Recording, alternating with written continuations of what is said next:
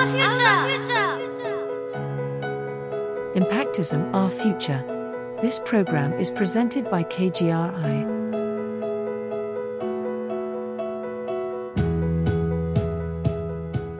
皆さんこんにちは慶應義塾大学3年の中尾ひなです慶應義塾大学 KGRI によって活動している私たち学生によるポッドキャスト2040年という未来までに日々大学で学んでいる私たち学生に何ができるかを話していく番組です。学問はどのように変化していき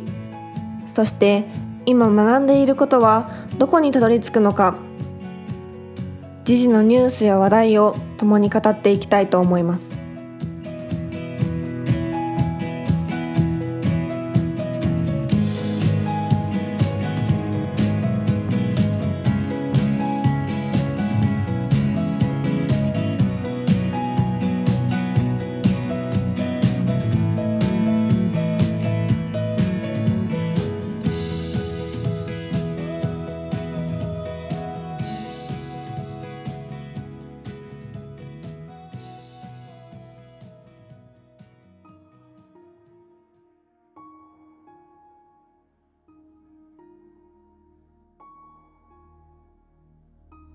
この番組は今回で10回目。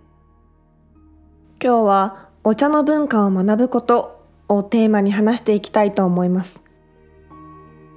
私は8年ほど茶道を続けています。先日上野にある東京国立博物館のお茶室でお茶会を開き OBOG やさまざまな大学の茶道部の方をはじめ100人ほどにお越しいただきました。お茶会を開くのは実に3年ぶりのことでした。私たち3年生の代も大学生になってから外部の方をお招きしたお茶会を経験したことがなかったため準備に多くの時間がかかりました。OBOG や留学生など来てくださった方に楽しかったと言っていただけて久しぶりの笑顔あふれるお茶会でした。さて茶道には一期一会という教えがあります。一期一会という言葉は四字熟語としてご存知の方も多いのではないでしょうか。茶道ではそのお席でのお客様との出会いは一度限りのものであるからその出会いを大切に心を込めておもてなしすることが重要だという意味を持ちます。お茶会は二度と繰り返されることのない一生に一度の出会いであるという亭主と客の心構えなのです。お茶会ではその精神をもとにお客様に楽しんでいただけるようお客様のことを想像しながら使うお道具やお菓子お花などすべて心を込めて選びます。確かにそのお客様とはまたお会いする機会はあるかもしれませんがそのお道具を用いてそのお客様を招いたそのお菓子が出てくるお茶会はもう二度と来ることはありません。だからこそ準備の期間からお席の時間までご縁を大切に心を込めておもてなしをしようという意味が込められているのです。この一期一会私の人生においても大きな意味を持つ言葉になっています。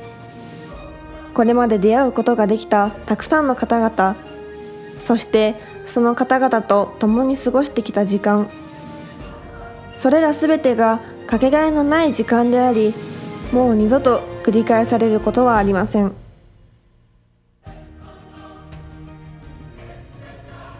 この言葉の本当の意味を知って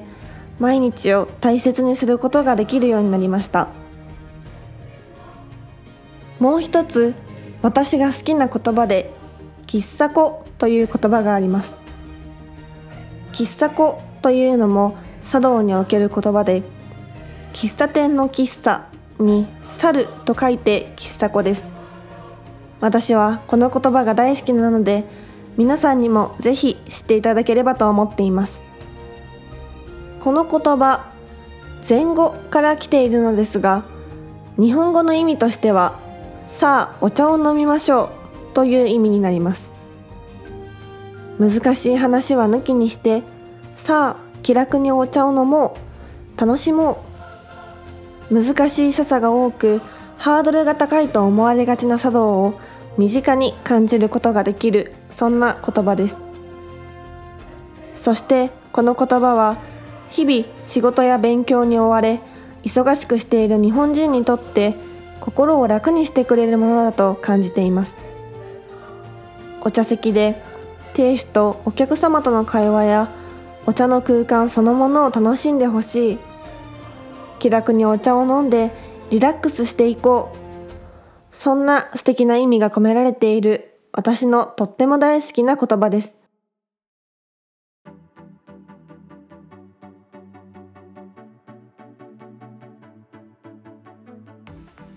今回は茶道の言葉を2つ皆さんに紹介しました。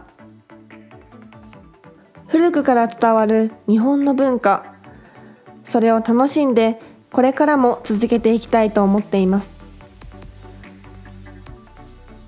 皆さんの心に2つの言葉が少しでも届いていれば嬉しいです。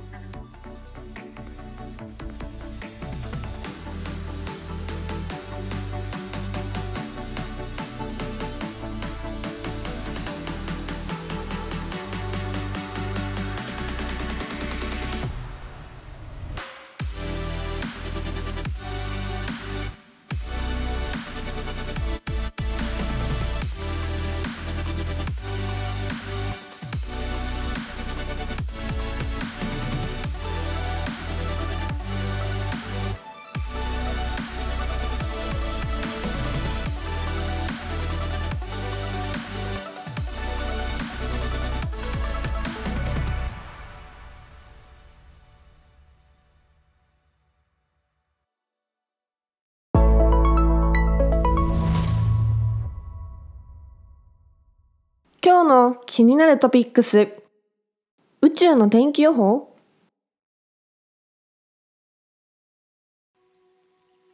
皆さん宇宙に天気はあると思いますか？思いませんか？まるで SF のような世界観ですが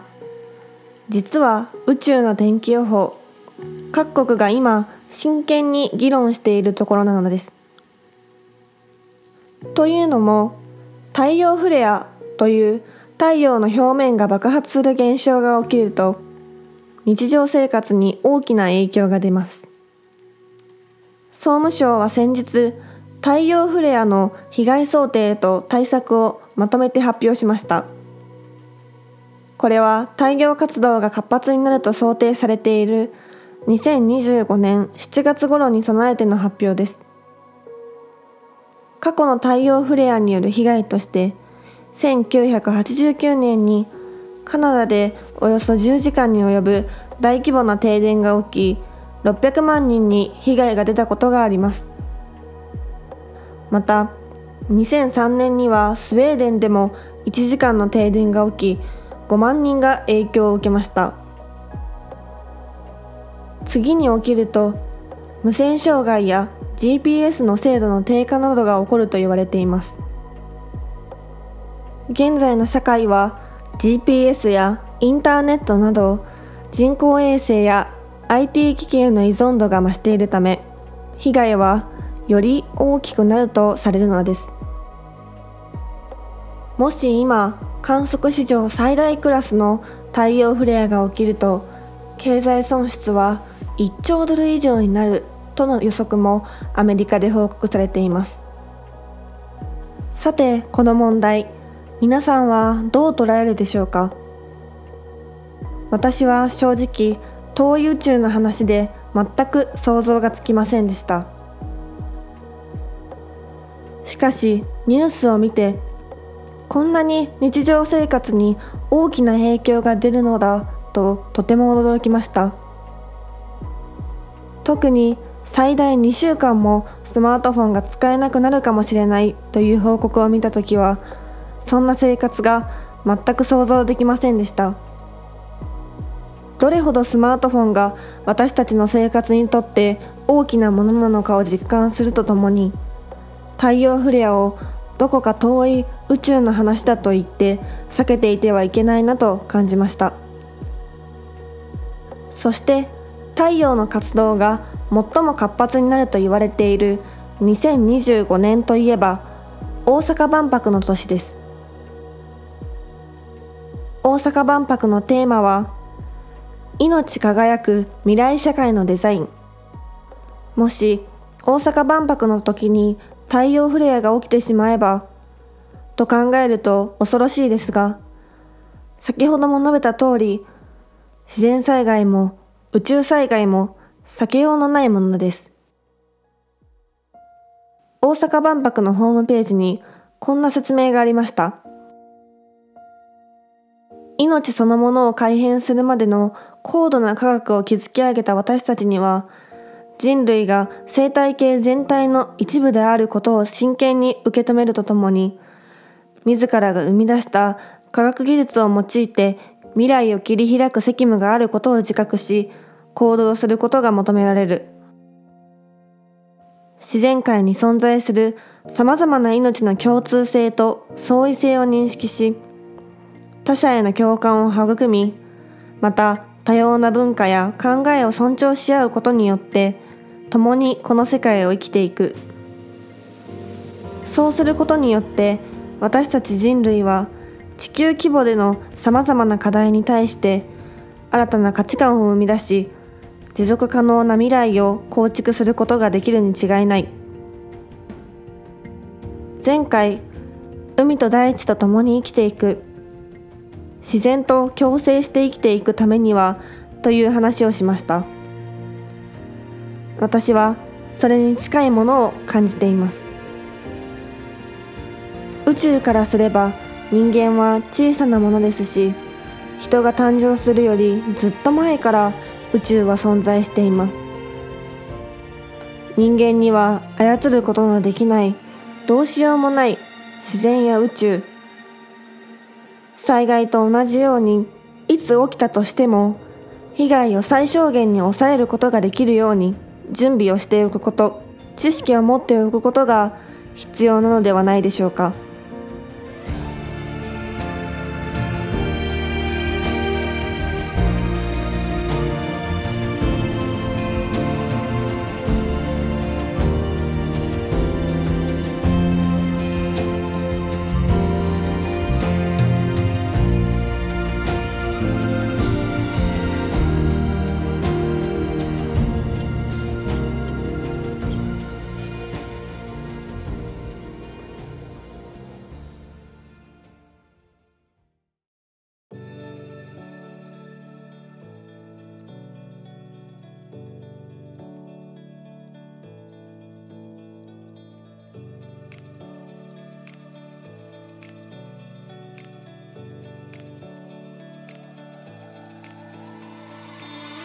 第10回目の配信はいかがでしたでしょうか？